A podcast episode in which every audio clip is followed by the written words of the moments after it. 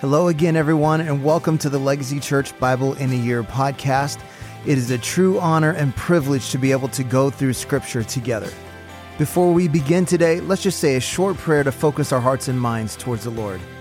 Father, we ask you today to open our ears to hear all that you want to speak to us and open our eyes to see all that you want to reveal to us. We know that there is life giving, transforming power in Scripture, so we surrender to your Holy Spirit now as we listen to your word. In Jesus' name, amen. Today is day 216, Nahum chapter 1. The Lord is a jealous and avenging God. The Lord is avenging and wrathful. The Lord takes vengeance on his adversaries and keeps wrath for his enemies. The Lord is slow to anger and great in power. And the Lord will by no means clear the guilty. His way is in whirlwind and storm, and the clouds are the dust of his feet. He rebukes the sea and makes it dry.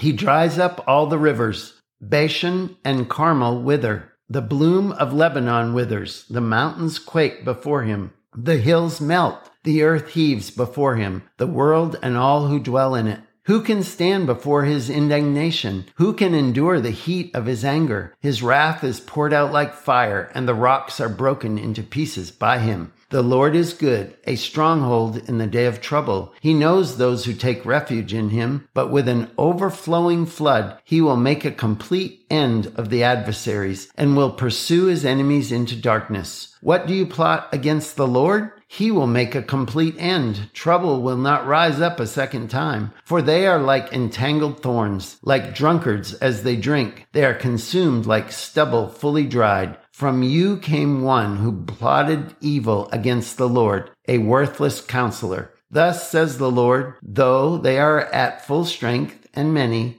they will be cut down and pass away. Though I have afflicted you, I will afflict you no more. And now I will break his yoke from off you and will burst your bonds apart. The Lord has given commandment about you. No more shall your name be perpetuated from the house of your gods. I will cut off the carved image and the metal image. I will make your grave, for you are vile. Behold, upon the mountains the feet of him who brings good news, who publishes peace. Keep your feasts, O Judah, fulfill your vows, for never again shall the worthless pass through you. He is utterly cut off. Nahum chapter 2.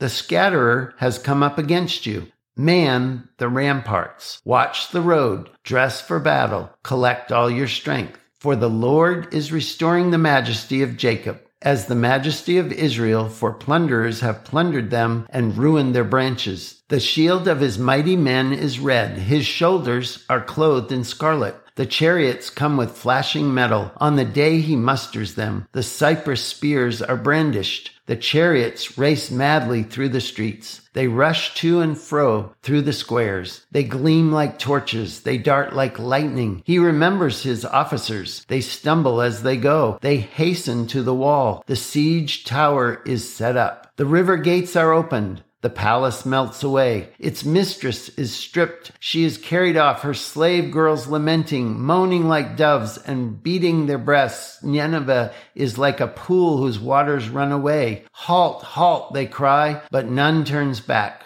Plunder the silver, plunder the gold. There is no end of the treasure or of the wealth of all the precious things. Desolate, desolation, and ruin. Hearts melt and knees tremble. Anguish is in all loins. All faces grow pale. Where is the lion's den? The feeding place of the young lions, where the lion and the lionesses went? Where his cubs were, with none to disturb?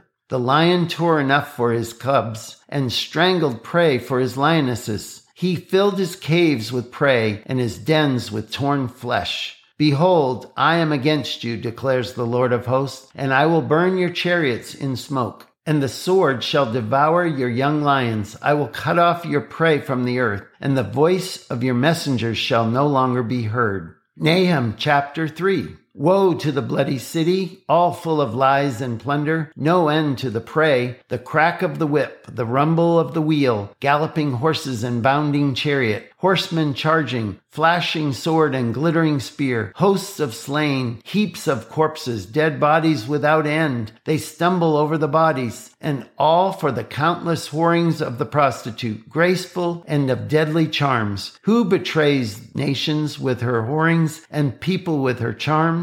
Behold, I am against you, declares the Lord of hosts, and I will lift up your skirts over your face, and I will make nations look at your nakedness and kingdoms at your shame. I will throw filth at you and treat you with contempt and make you a spectacle. And all who look at you will shrink from you and say, Wasted is Nineveh, who will grieve for her. Where shall I seek comforters for you?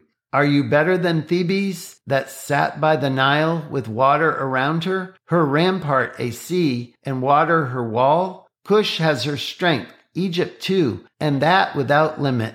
But the Libyans were her helpers. Yet she became an exile. She went into captivity. Her infants were dashed in pieces at the head of every street. For her honored men lots were cast, and all her great men were bound in chains. You also will be drunken, who will go into hiding. You will seek a refuge from the enemy. All your fortresses are like fig trees, with first ripe figs. If shaken, they fall into the mouth of the eater. Behold, your troops are women in your midst. The gates of your land are wide open to your enemies. Fire has devoured your bars. Draw water for the siege. Strengthen your forts. Go into the clay. Tread the mortar. Take hold of the brick mold. There will the fire devour you. The swords will cut you off. It will devour you like the locust. Multiply yourselves like the locust. Multiply like the grasshopper. You increased your merchants more than the stars of the heavens. The locust spread its wings and flies away. Your princes are like grasshoppers, your scribes like clouds of locusts, settling on the fences in the day of cold. When the sun rises, they fly away. No one knows where they are. Your shepherds are asleep, O king of Assyria. Your nobles slumber. Your people are scattered on the mountains, with none to gather them. There is no easing your hurt your wound is grievous. All who hear the news about you clap their hands over you, for upon whom has not come your unceasing evil?